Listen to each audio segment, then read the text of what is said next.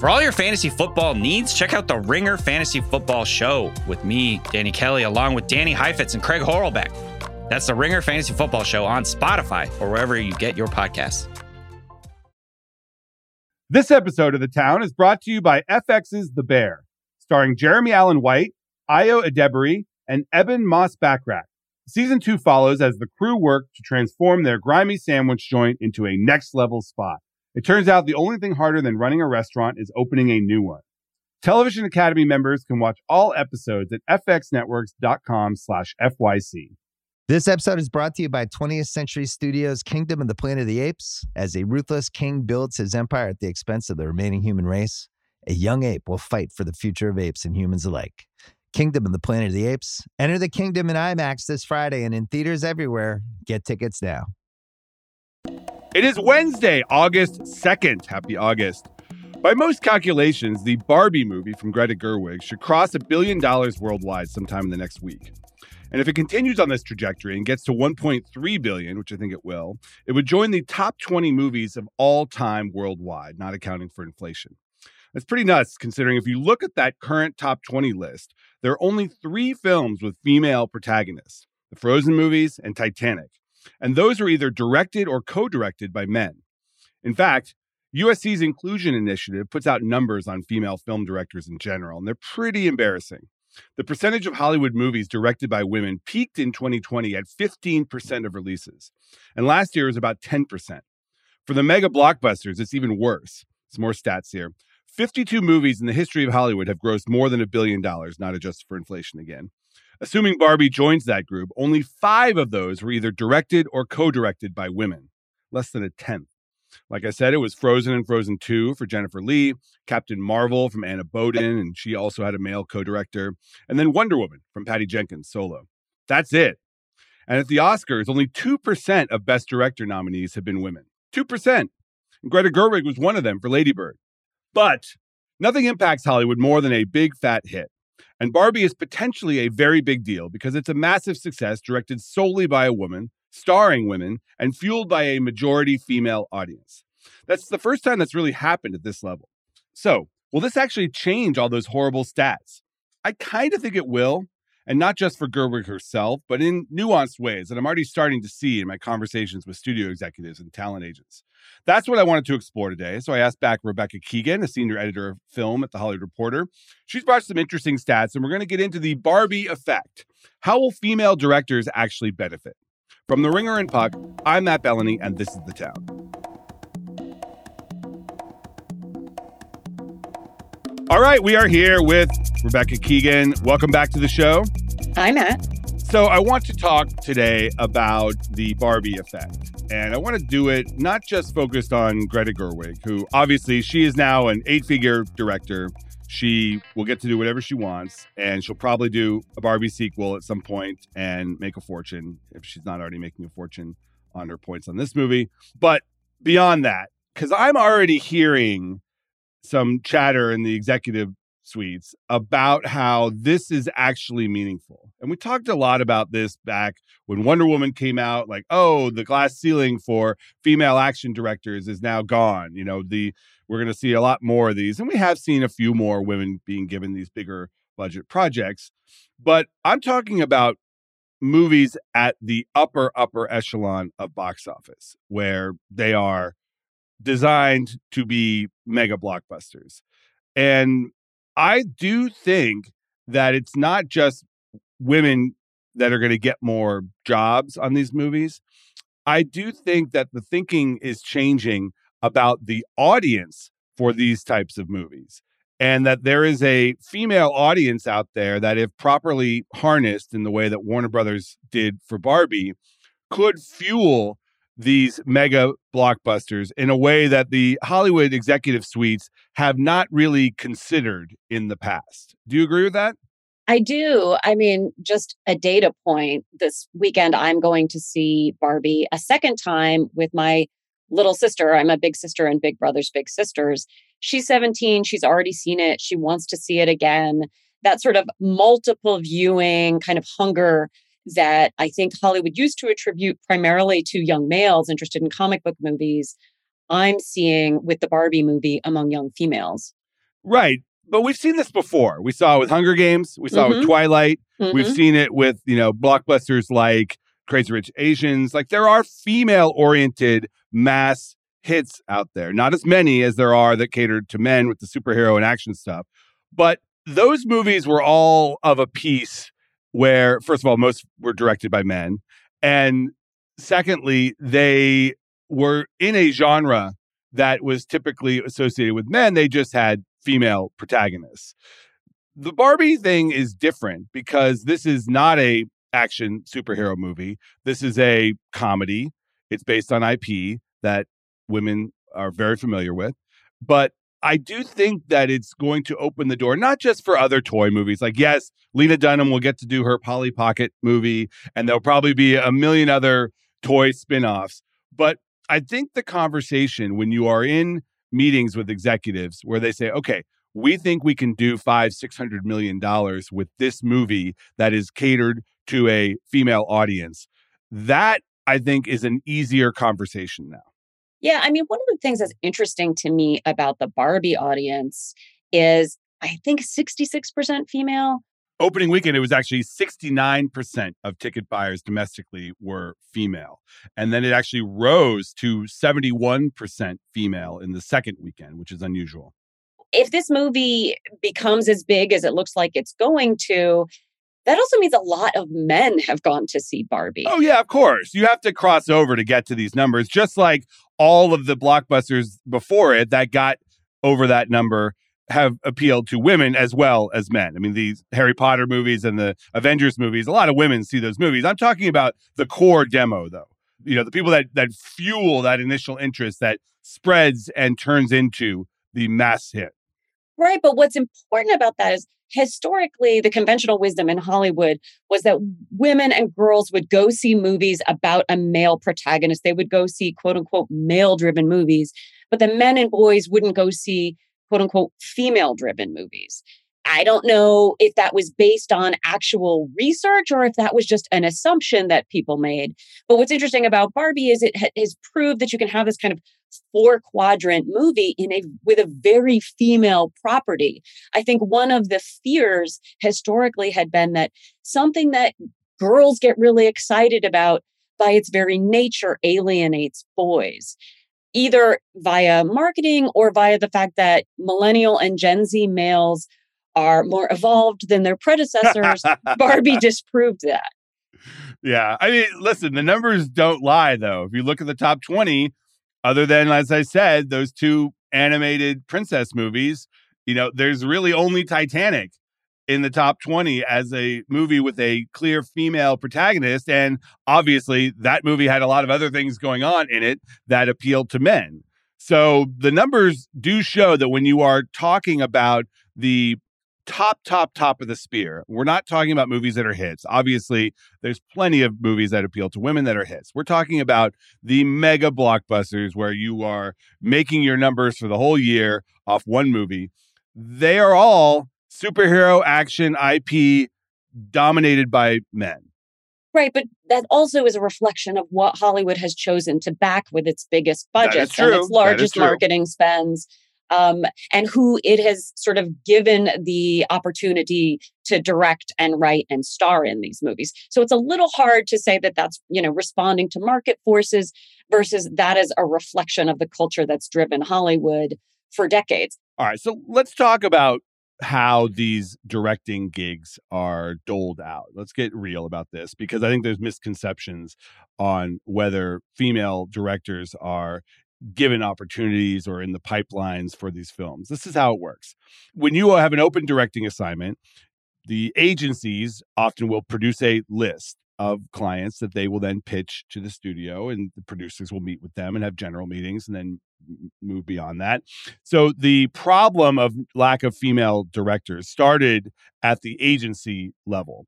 And now at least you know, for the most part there are women in the mix for these agency lists and that's due to a number of reasons. There are more female directors out there. There are you know programs at Sundance and other places that have given women directors more opportunities to get those first and second movies under their belt and they do get the meetings more often now. There is still, though, that disconnect between being on the list and given the opportunity to take over what is a big budget franchise. And I think that stems a lot from the risk averse attitude within the industry. If you are looking for a way to not get fired, and let's be honest, most of these studio executives are looking for a way to not get fired, you lean on people with track record. You lean on people who have directed big budget movies in the past who have generated big box office in the past. Don't forget Greta Gerwig, before she got Barbie, she did a Little Women movie that made more than $200 million worldwide on a budget of, of less than $40 million. So that's a massive hit under her belt that gave the studio a little bit more confidence to entrust this property to her. And until more women get the opportunity to show that they can generate these big budget hits, that that's the short-sighted thinking in the executive suites of precedent, precedent, precedent. How do I not get fired by hiring someone? It takes a little bit of risk taking to say, you know what, I'm going to bet on somebody who does not have a track record. But to be honest, that's the entire entertainment business. Like most of these franchises we now know as global phenomenon, they started by someone saying, you know what, let's take a risk on a space opera set in you know on the Death Star. Let's take a risk on a 1940s style serial uh, starring an archaeologist. Like no franchise just comes into existence. At some point, there is a risk, and for the most part, the franchises have been led by men over the past 30, 40 years of the blockbuster era. And I do think something in the culture has as changed. were the executives greenlighting the movie. Yeah. Oh, of course. And they're all men they were. Now there are a few more women. At the upper echelon of these companies, it is still all men. There is not a female CEO of an entertainment company. The only one is Shari Redstone at Paramount Global. She is the controlling shareholder, but her CEO, Bob Bakish, is a man. All the CEOs are men. And there are women leading the studios. Universal has a female top executive, Donna Langley. There Ooh, that's it now. All the other major studios are men. The chief content officer at Netflix is a woman, Bella Bajaria. And if you look at Amazon Studios, their their top executive is a woman, Jen Salke, and their top film executive is now Courtney Valenti at MGM. She came from Warner Brothers. But all the others are men.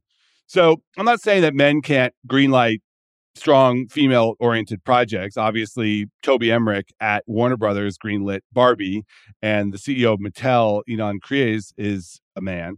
But this is a systematic problem within the industry that there are fewer female executives in the upper echelon of these companies. And when you are making value judgments subjectively on what will hit all audiences, men just have a different perspective. They do. I just wonder if the thinking now is going to change about what can be a billion three blockbuster. Well, I hope so. I mean, I wrote stories, many stories over the years when there were movies that quote unquote shifted the thinking. I'm thinking of stories I wrote about Bridesmaids, about Hunger Games, about Twilight.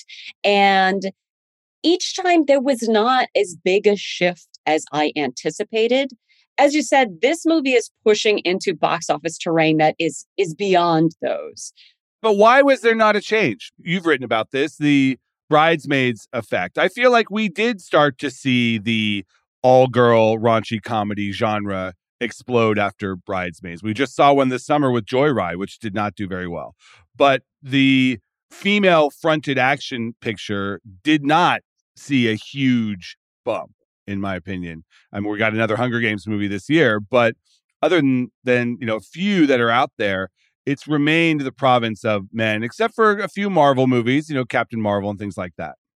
Right. I mean, they tend to be these unicorns, and one of my fears is that Barbie. I hope I'm wrong. I so I can't tell you how much I want to be wrong right now. Mm-hmm. That Barbie becomes considered a unicorn. The genius of Greta Gerwig, this bizarre willingness of Mattel to make such fun of itself and and its brand, um, the extraordinary marketing. Like it feels a little bit like something that is very hard to replicate. I hope I'm wrong and I hope we see more and more movies like this.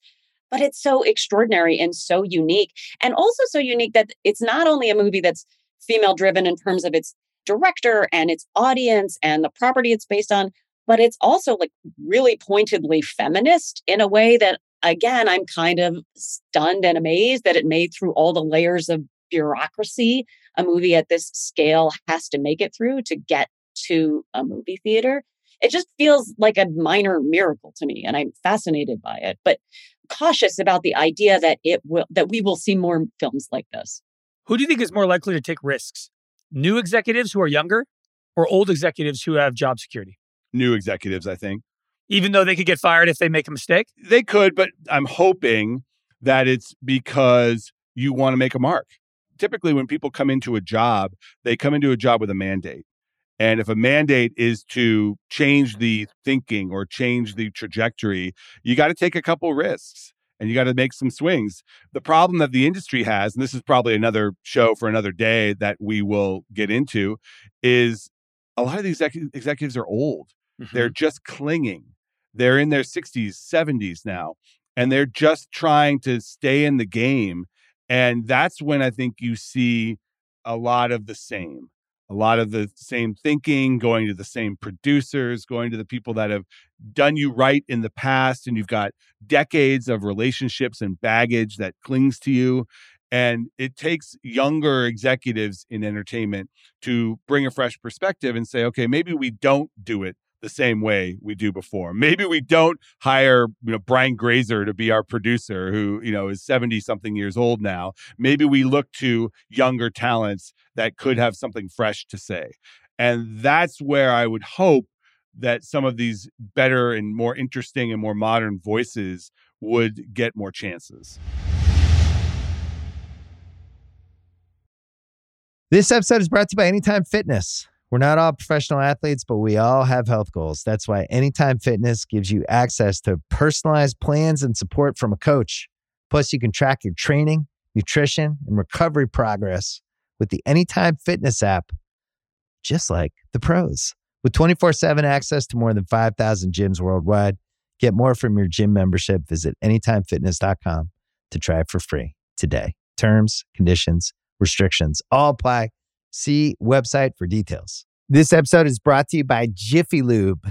Cars can be a big investment, so it's important to take care of them. I once got a car that I started out with 25,000 miles on. I got it to over 200,000 miles because I took care of it. You know how you take care of a car?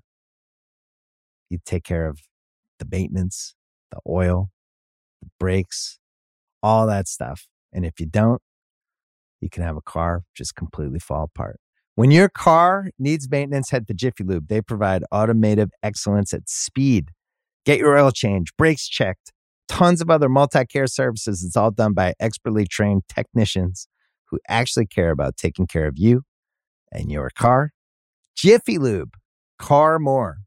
To find coupons and start an instant online estimate, visit jiffylube.com you mentioned that these movies are often seen as unicorns or they're seen as uh, aberrations.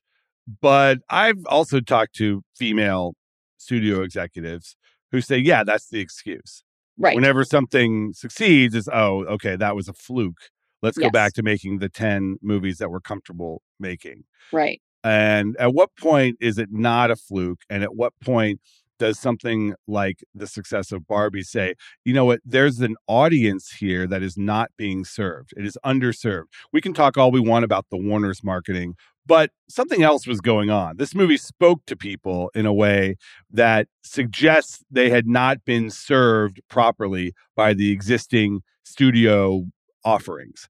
And if you look at the rest of this summer, one after another, it's Indiana Jones, it's Mission Impossible. It's fast. It's, you know, these big explosions. Yes, there was Little Mermaid for women, but there is a dearth of this type of movie that explicitly says to female audiences, this is for you. Why doesn't that change? Why doesn't that change? And what do the numbers suggest about that? that is a vast mystery to me. The fact that women are 50% of the population and that big budget movies geared toward women, we usually get like two or three a year. Horror over indexes with women, actually. Mm-hmm. Mm-hmm. So with the the horror, all the horror movies do appeal to women. There's a you can go into the psychology of why that's the case, but they even if there are not women at the forefront of those movies, they do appeal to women.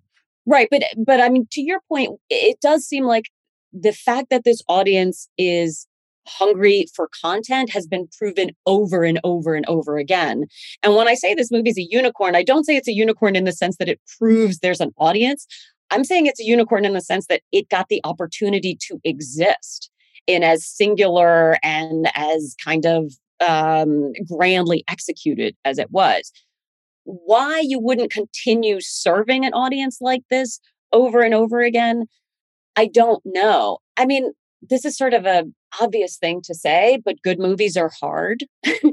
and see, I feel like we talk about them like they're really easy to make. There are they're not really easy to make.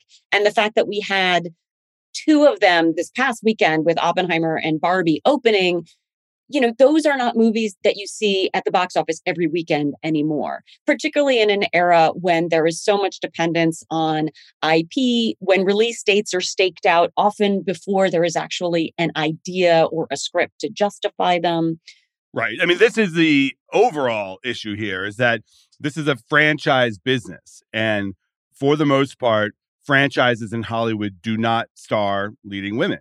I mean, if you look at the big ones of the summer, I mentioned them Fast, Mission, Indy, you know, those are massive franchises, none of which star women, though those are sort of dying franchises. And right. the recycling of the 80s, 90s, 2000 hits starring men seems to be wearing thin with audiences. Do you think Barbie will start the female franchise era and that's what is going on here?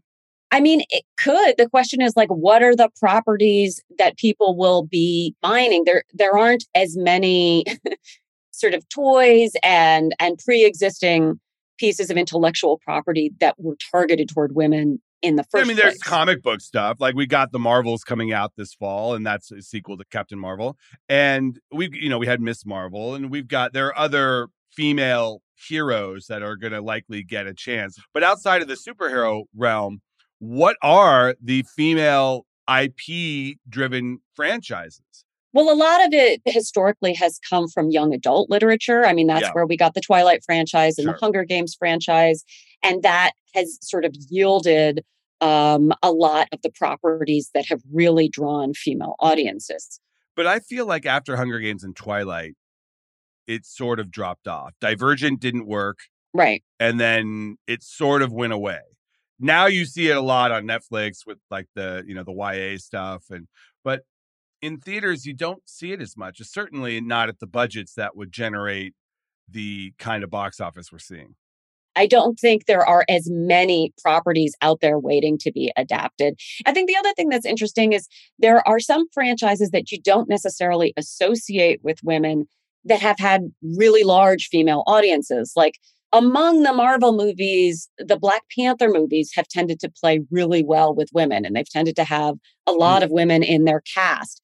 You know, it's not more than 50 50. I think, Right. I, but it's still a much larger proportion than a lot of the other Marvel movies. So I think Yeah. what we associate with necessarily being, you know, a female fueled film is probably a little broader than we're, we're thinking about. I, I know this is not easy as like male fronted equals men, female fronted equals women. I, I know that. I, I do wonder if there's a star factor here that Mhm. could be shifting in the culture because if you look at the movie stars, whatever that means today, under 40, when I think of that, I think mostly of women these days. You know, Hmm. I think of Jennifer Lawrence and Emma Stone and Margot Robbie and Craig's favorite Ana de Armas and Zendaya. Like those are the stars that I feel like are driving the culture and the movies a lot more than the male stars under 40. I mean, who is it? Like Miles Teller and Timothée Chalamet. Chalamet, like Yeah. those guys, like Michael B. Jordan, sure. But I feel like the the culture has shifted in a way where audiences gravitate towards the female stars, both men and women. That's interesting. I love. I know you love it when I bring up the 1940s, and it and it reminds me of um uh when Barbara. I remember it well. no, but I and I, why is that though? Like, w- why why are the young female stars gaining more traction than the young male stars? I think it's a lot of genre choices. Like the the big brawny action movie thing isn't as big of a deal, and right. younger audiences don't care as much. They don't distinguish between male and mm-hmm. female stars as much as previous generations might have. Craig, do you care if a movie star is a man or a woman? No, I don't care as long as the movie's good. But I think the reason why there's more traction for younger female stars than males because all the, the male stars all the old ones haven't gone away and, and Yes. the male actors last Oh, longer. That's It's such a good point. Yeah, that is such a good point. I mean, one thing we haven't talked about in this conversation is women over 40, which Hollywood has traditionally been exceptionally unkind to. You know, we have Harrison Ford now, what is he, 80? He fronting is. a summer uh, tent. There is no female equivalent of that. And so no one has like slid over on the couch and made room for these young male stars. A lot of actresses have been pushed off the couch, um, which has made room for a younger generation of female stars. And that's kind of a bummer. It is. And in a previous generation, perhaps someone like Keanu Reeves wouldn't star in John Wick. It would be a new, fresh star that would be a movie star now. But instead, it's Keanu Reeves playing the hits. It's Jason Statham in the Giant Shark movie. It's like a lot of these guys that have been around and are now seen as bankable. There's no effort being made to create stars. And I think that leaves this lane open for a female fronted crew of star driven movies. Yes, we'll take our female fronted movies. Um, it would be great if they could have a broad range of ages in them in the same way that male actors are allowed to age on screen. Yes. I started this conversation on an optimistic note based on some conversations I've had with people that that they are going to give female directors more latitude. They are going to take chances on more female. I, I just I, I'm wondering if it's lip service.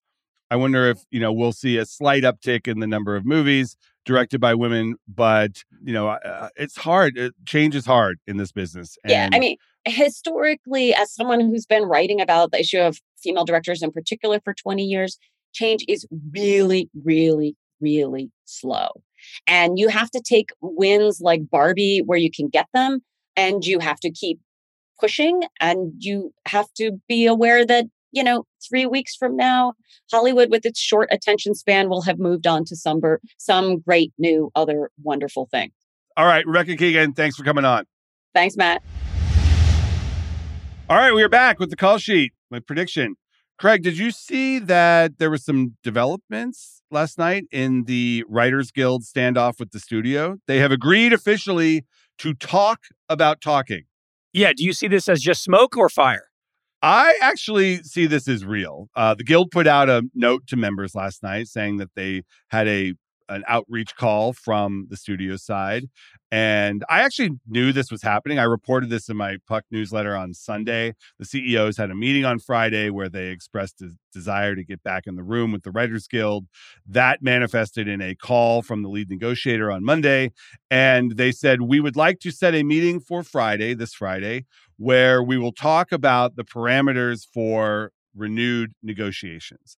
And that might seem like nothing, but after weeks and weeks and weeks of no talks and just dueling press releases and insults, I actually think this is a pretty big deal. And it signals that the studios want to make a deal here. And I believe they do in this instance. Do you think the guild's pressure that they've put on the AMPTP through all the various ways they put pressure has expedited this, or was this kind of always going to happen? Was this kind of always the timeline? I think that the end of summer, the end of August, uh, was kind of the time when the studio said, "Okay, we're going to get serious about this." They perhaps have moved this up because of the aggressive shutdowns that the guild did. But you know, once the the actors went on strike, everything shut down. So it was really just kind of a matter of uh, when do we want to restart here.